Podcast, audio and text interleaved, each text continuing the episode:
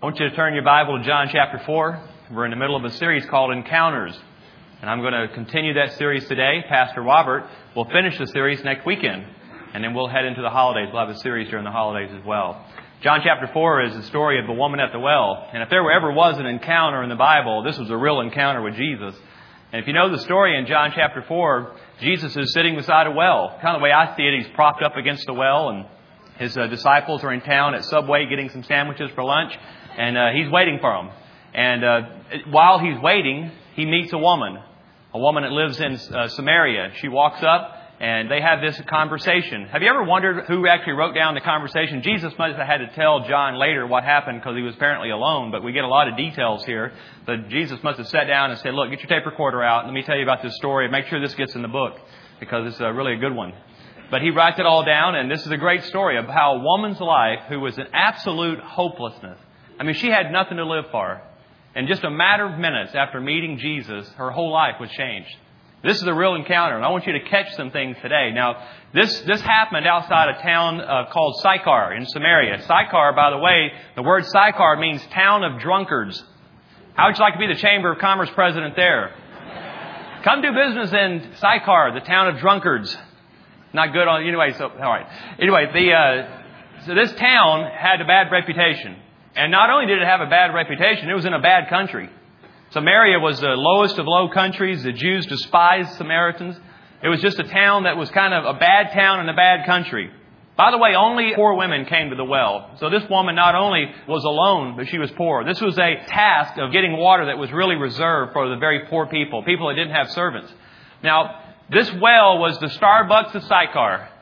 This is a place where the women came twice a day, normally early in the morning and late in the afternoon to get water. And while they were there, most people believe this is where they could really be themselves, where they could maybe take off some scarves and kind of relax, take off their shoes, and they actually spent more time talking and visiting and talking about this woman probably than gathering water. But it was kind of a real social place for the town. It was outside the town, away from the normal crowds, and this is where they would hang out, have some girl time early in the morning, late in the evening.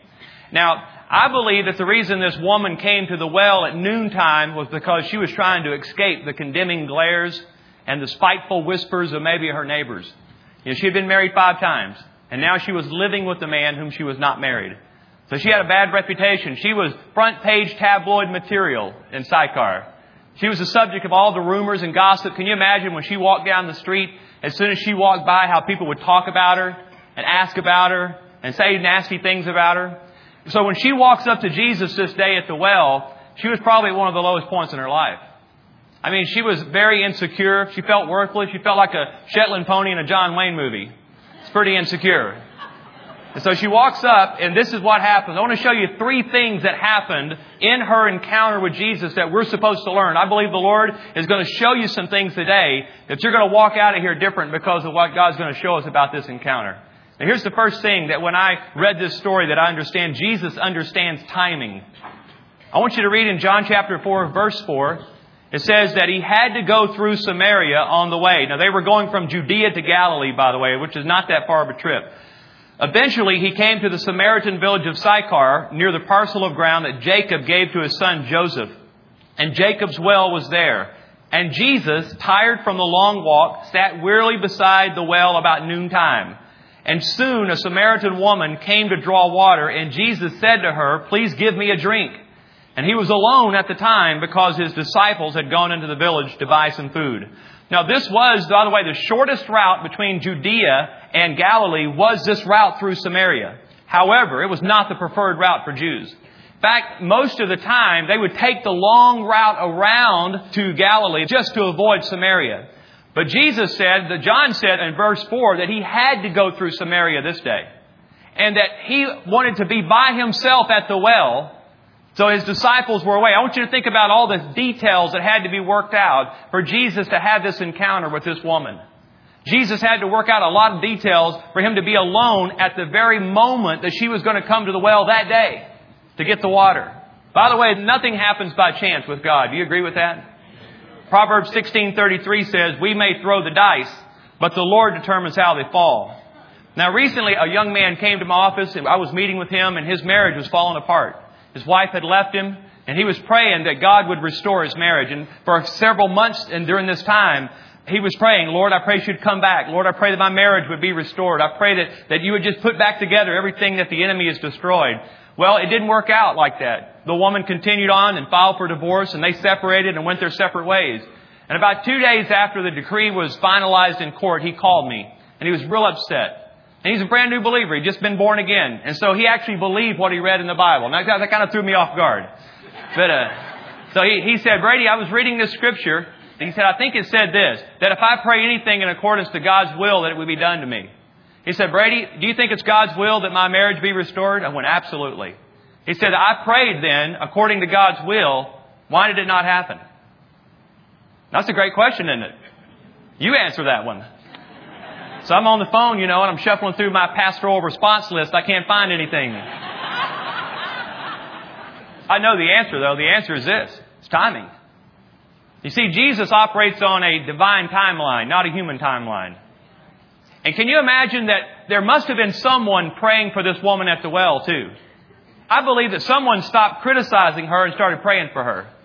I believe that someone cared enough about this woman at the well to start praying for this woman, for her to have an encounter with Jesus. And what if, let's just think, we don't see this in Scripture, but let's just pretend for a minute that you were that person. And you started praying for the woman at the well after her first marriage fell apart. And then the second one fell apart. And then the third one. Then the fourth one. Then the fifth one. And now she's living with a man. She's given up on the whole idea of marriage, so she's just living with the man. And you're the person praying for this woman. I believe most of us had, had already given up. Most of us had already said, Lord, obviously, this maybe is not your destiny for her to meet the Messiah. I believe that most of us give up because God's not following our timeline. And yet God sees things from the beginning to the end. Let me show you a scripture in Ecclesiastes chapter 3, verse 11. God has made everything beautiful for its own time, and He has planted eternity in the human heart. By the way, most of you understood eternity, and that's the reason you were born again. Because you understood that this life that we live on the earth is but a short time. But afterwards, there is an eternal destiny for all of us. And when God planted that idea in all of our heart, according to Scripture, so that we would understand that we need a Redeemer, we need a Savior, that eternity really does matter. And so do you understand that that's probably why most of us were born again? We understood we're eternal beings. And he says, but even so, people cannot see the whole scope of God's work from beginning to end. Romans 5 6 says, when we were utterly helpless, Christ came at just the right time and died for us sinners. Now I want you to think about this morning how when you were born again. I want you to think about the series of events that had to happen in order for you to be born again. Think about the timely events, the people who came and witnessed to you, the messages that you heard, the encounters that you had with people. Think about when you met your spouse. Think about the series of events that God had to work out in order for you to meet your spouse at just the right time and for your heart to even be open to meeting them. Think about the house that you own, the series of events that had to happen in order for you to buy the home that you're in. Listen, God doesn't have a general plan for our life. God has a detailed, minute by minute time a plan for your life. And He's concerned about every minute. He's concerned about minutes, not just hours, days, and years. He understands the timeline. He sees around the corners of our life. He sees over the next hill a lot better than we do. He understands timing, and timing is critical. Ephesians 1 verse 9 says, God's secret plan has now been revealed to us. It is a plan centered on Christ, designed long ago according to His good pleasure. And this is His plan. And I want you to understand when God says this is His plan, I pay attention to things like that. And it says, at the right time, He will bring everything together under the authority of Christ, everything in heaven and on earth. Now listen, you are today praying for something to come under the authority of Christ. Everyone in this room, on your prayer need list, on the prayer request list that you have, what you're actually praying for is for something, your job, your health, your children, your marriage, something to come under the authority of Christ. Is that right? Do you agree with that? That's how we're praying, right? We're not praying for it to come under our authority. We're praying for things to come under the authority of Christ. Listen, here's good news today. It says that at just the right time, everything will come under the authority of Christ. Please hear this today. Write this down if you're not taking any notes. Write this down. There will be no unfinished business in the end. When all is said and done, everything will be said and done. There will be no unfinished business with God. It's what you're praying for in accordance with God's will. According to Ephesians, all of it, everything we're praying for in accordance with His will, it will be brought under the authority of Jesus Christ in the end. So quit worrying about the unfinished business. Quit worrying about the unanswered prayers. Everything is going to be brought under the authority of the Lord Jesus Christ. Here's the second thing I want you to hear about this story is that Jesus understands our need for purpose. John 4:10 says, "If you only knew the gift God has for you and who I am, you would ask me and I would give you living water." You see, this woman had been seeking fulfillment in relationships. She had been seeking after joy and fulfillment in a man. And she had gone through six of them at this point, and apparently she had not found the joy that she was looking for. She was looking for something, searching for something, running after something. All of us in this room are running after that source. And you've either found it or you haven't. You either have found it through Jesus or you're running after it through money and success and prosperity or pleasure, popularity or security. Whatever well you're dropping your bucket down today, I'm telling you, you're either drawing up one or two kinds of water. You're either bringing up the water that gives you eternal life, it's a perpetual spring that's always in you, or you're bringing up a bucket that's got holes in the bottom. And you're having to go back down to that well every day looking for something that's going to give you fulfillment. And this woman had not found her fulfillment. By the way, every life in this room needs a purpose. We need something that we can give our passions to. I know that finding our life's purpose is a big topic right now in the church, and I appreciate Rick Warren's book, The Purpose Driven Life. I think everyone here should read it. I think it's excellent. But a lot of times when we read books like that, we think, Lord, give us this detailed blueprint for our life. Lord, give us 10 or 12, 15, 20 year blueprint with all the details written in, all the blanks filled in. I believe if you're looking for that, you're going to be disappointed. But I believe if you're looking for purpose today, if you came into this room and you can't tell me what your purpose is, let me tell you how to find your purpose. Pray for the Lord to give you enthusiasm for today. Lord, give me something to be excited about now. Give me, give me a purpose. Give me enthusiasm for the hour. If you can't think about the rest of the day, Lord, at least give me enthusiasm for lunch today. Give me enthusiasm for my nap this afternoon. We can get excited about that, can't you? Give me enthusiasm for the night that I'm going to spend with my family today. Lord, I, I can't worry about Monday and work, but Lord, give me enthusiasm for right now. You see, I believe if you begin to pray day by day, if you'll begin to look at your schedule of events every day and say, Lord, I declare my absolute dependence upon you. And Lord, this appointment, I pray today that you'd give me enthusiasm for this assignment today.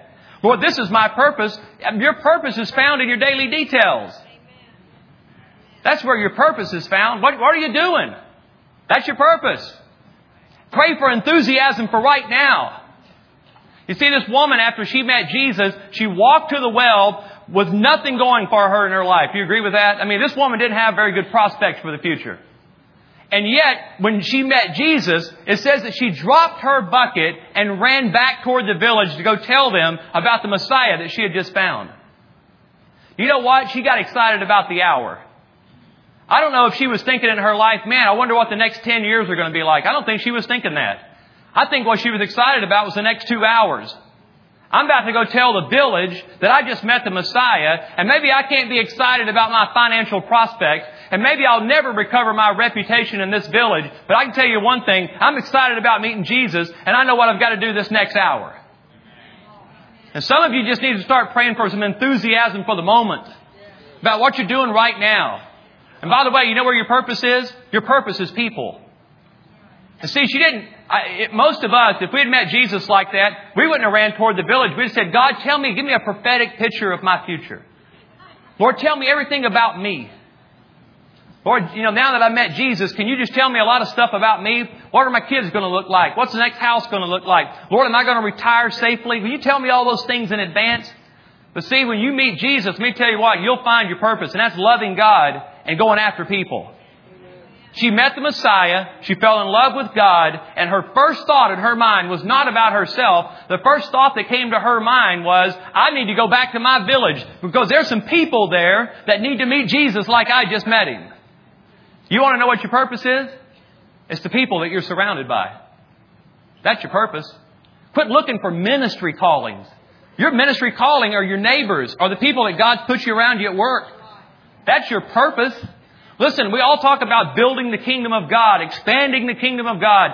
God's kingdom come, God's will be done. How do you think God's kingdom is coming and His will being done? How do you think that happens? One person at a time. Going after your next door neighbor. Going after the people that's on your soccer team. Going after people that you know. Going after people at work. The person sitting next to you at work. The person you're always running into at the grocery store. That's your purpose. And this woman discovered that. She discovered a purpose. I wrote down this quote I read this uh, morning. I read it this week. Listen to this. It's pretty exciting. I like this. Life is not a journey to the grave with the intention of arriving safely in a pretty, well-preserved body, but rather to skid in broadside, thoroughly used up, totally worn out, and loudly proclaiming, wow, Lord, what a ride. That's the ride, isn't it? Here's the third thing I think we're supposed to get from this story about the woman at the well is that Jesus understands our need for hope. All of us in this room need hope. Let's read in John 4:10 it says, "If you only knew the gift God has for you and who I am, you would ask me, and I would give you living water." But sir, you don't have a rope or a bucket, she said, and this is a very deep well. Where would you get this living water? Besides, are you greater than our ancestor Jacob who gave us this well? How can you offer better water than he and his sons and his cattle enjoyed? And Jesus replied, People soon become thirsty again after drinking this water. But the water I give them takes away thirst altogether. It becomes a perpetual spring within them, giving them eternal life. Now I want us to take a moment right now. I want to introduce you to a modern day woman at the well. Her name is Connie. I want you to watch the video. I was the woman at the well. Jesus met me in September 1985 when God called me into His presence. I had been raised in an abusive home. My parents were alcoholics, and on more than one occasion they tried to kill one another. My parents divorced when I was eight years old. Frequently, my mother kicked me out of the house because she did not want me. Once, she held a gun to my head in an attempt to kill me. My heartfelt desire was to be loved, and yet I did not have a clue of the meaning of love. I cried out to God, Lord, there has to be more to life than this. Something is missing. I don't see you in my life. I don't see you in church. The world and the church looks the same. What is missing? After three failed marriages and unwise choices, God brought me to my knees. He forgave me and through his heart of love, I could forgive my parents and those who had hurt me in those vulnerable, impressionable years. He opened the door for my son and me to witness to my former husbands and their wives. Both former husbands and one of the wives accepted Christ. When he met me at the well that fateful morning, he opened his arms without judgment or condemnation and loved me into his presence. Isn't that a great story? Let me give you the end of that story. Connie today is on our staff at Gateway Church. She's a part of our pastoral care team. And every day, she helps people that are in great despair find hope. Because Connie found the source of hope one day. That's a great story because God's still redeeming men and women today. God is still trying to offer you hope. You know, there's a difference today between hope and wishing. Let me tell you what wishing is. Wishing is, uh, uh, I want a new bike. I want a new car. I want something. Wishing is that Ed McMahon's going to show up at your front door. I want you to turn to your neighbor and say this Ed is not coming. Ed's not coming. That's wishing. Let me tell you what hope is, though. I want you to write down this definition of hope. Hope is trusting God for the future because you're convinced that the future belongs to the Lord.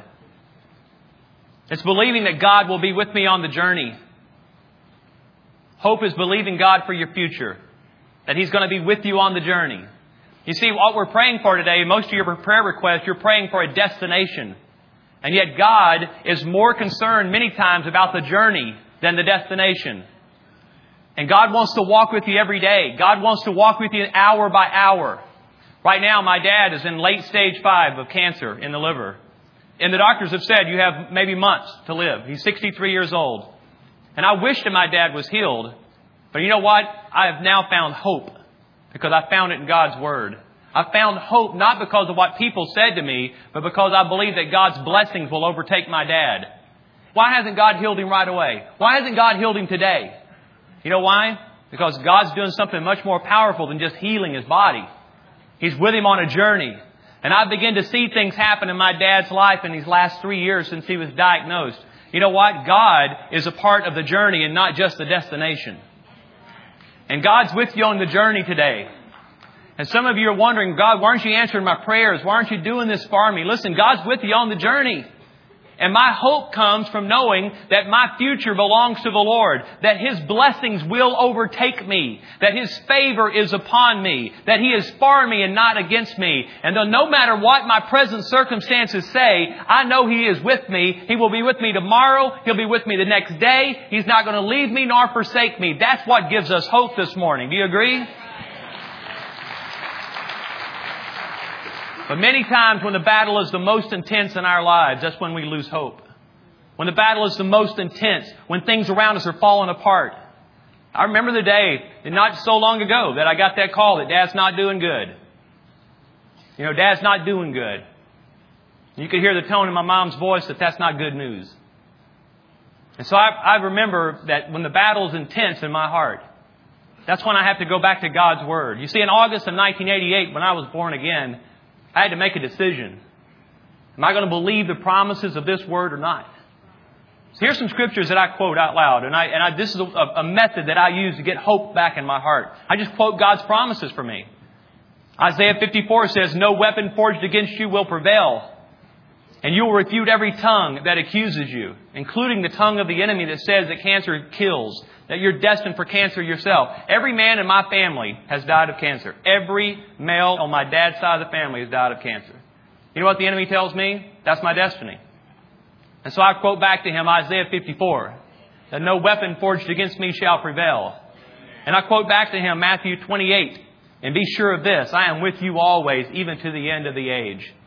And that by his stripes I am healed. That Jesus saw Satan fall like lightning from heaven and the same authority He gave Jesus, He gave me. That I'm an heir according to Christ, and all the promises that He gave Jesus belong to me and my family. See, you have to quote back the scriptures, the promises that God gave you if you want to have hope today. Because if you're listening to people or you're trying to find it through some other means, you're not going to find hope. All you'll find is despair and emptiness. But it's God's Word that gives us hope quoting and memorizing and quoting back to God. Many times in our staff meetings here at the church, when we are going through a difficult time at Gateway Church, one of the things we do is as pastors, we'll begin to pray and we'll just begin to quote the promises of God out loud. And what it does is hope begins to fill the room.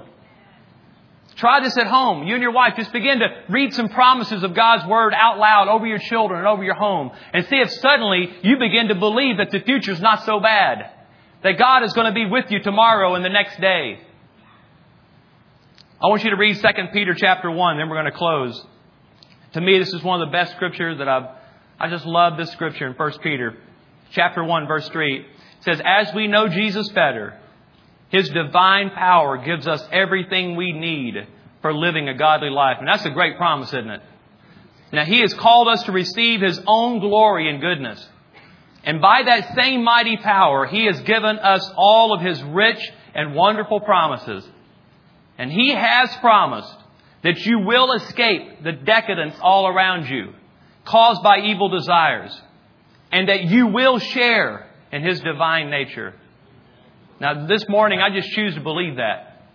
I choose to believe that I'm not going to fall away at my older age and I'm not going to be one of those pastors who can't live out the life of godliness, that I'm going to escape the decadence that's all around me. And not only am I going to escape, but I'm going to share more and more and more in the divine nature of God. And that's my prayer for you, that as you grow older in your walk with the Lord, that you don't grow further apart from God, that actually you become more and more like Him.